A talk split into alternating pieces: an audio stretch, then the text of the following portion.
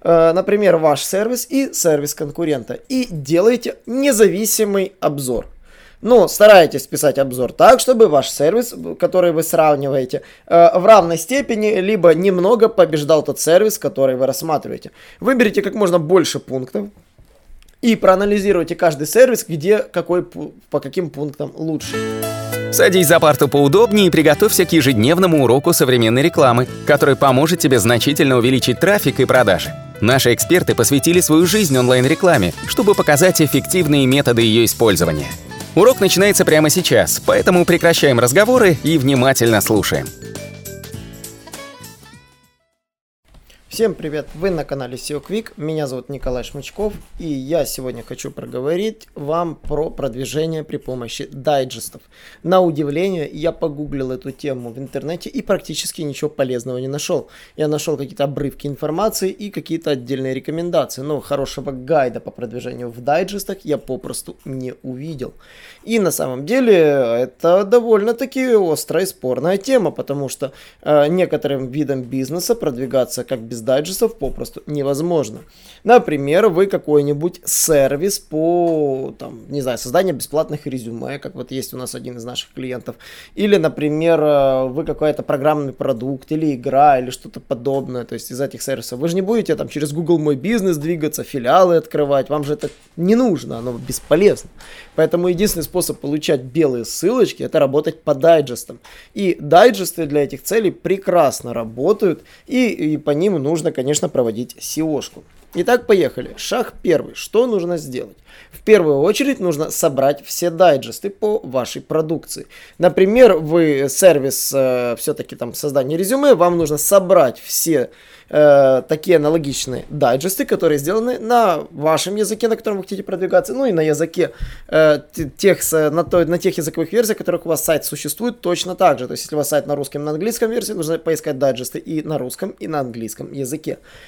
Следует привыкнуть к тому, что дайджесты нужно будет фармить, как говорится, собирать с разных гео.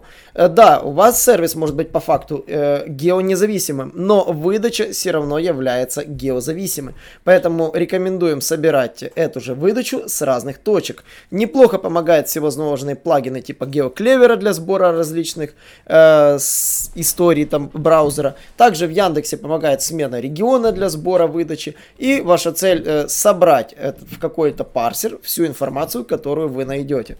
Затем, после этого, вам нужно будет все эти ссылки пересмотреть.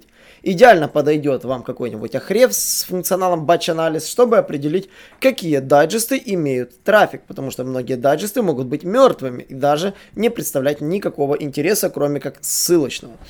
Затем нужно отсортировать все дайджесты по методике Анатолия, который рассказывал в статье Outreach на акул, э, карасей, щук и мальков мягко говоря. То есть э, мальки это то, что у нас нулевки, а, э, условно говоря, а киты там, или акулы это самые жирные дайджесты, на которые нужно будет посмотреть позже.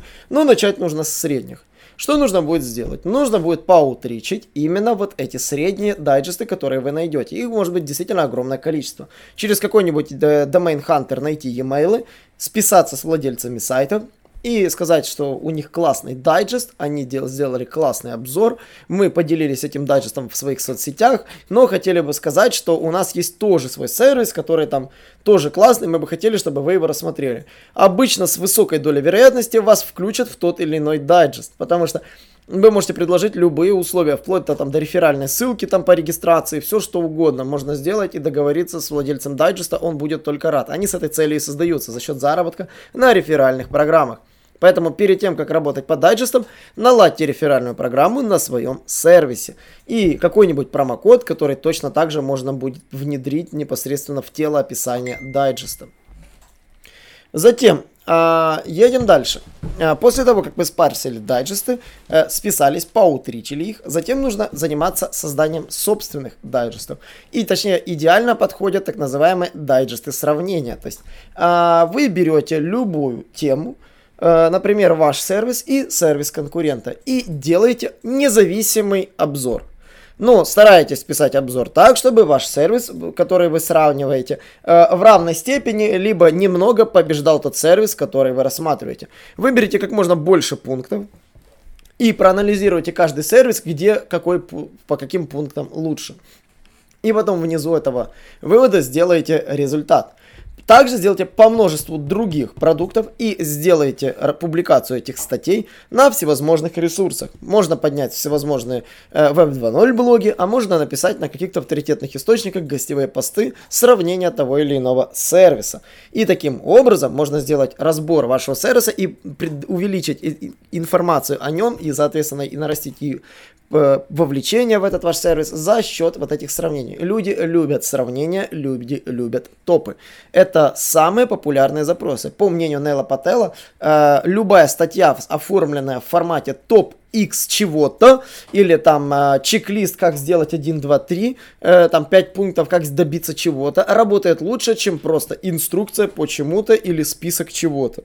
Вот, поэтому топ и, и число работает гораздо лучше, поэтому люди любят списки. Списки там большие, маленькие, оптимальное число от 5 до 10, то есть можно спокойно рассматривать все топ-5 и предлагать их расширить.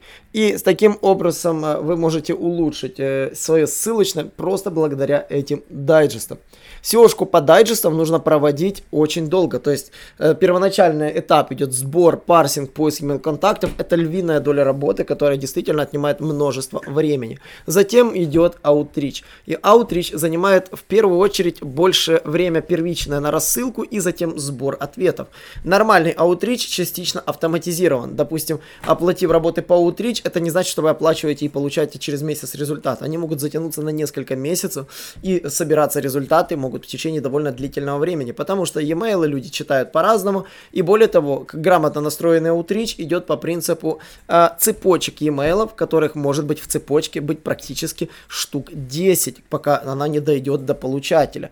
И именно между интервалами, между письмами могут быть от трех дней до трех недель. Поэтому логично, что запустив аутрич, в результат будете получать в течение довольно длительного времени, пока эта работа не завершится. И действительно, современный аутрич работает именно в этом смысле. То есть вы, заплатив всего лишь за первичную работу, дальше получаете результаты, растянутые по всему времени, пока рано или поздно все ссылки на нем не разместятся.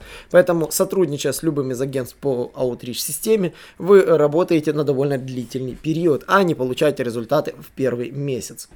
Итого давайте подытожим. А, дайджесты – это единственный способ получения хороших, качественных ссылок на сайты-сервисы и сайты, не привязанные к физическому адресу.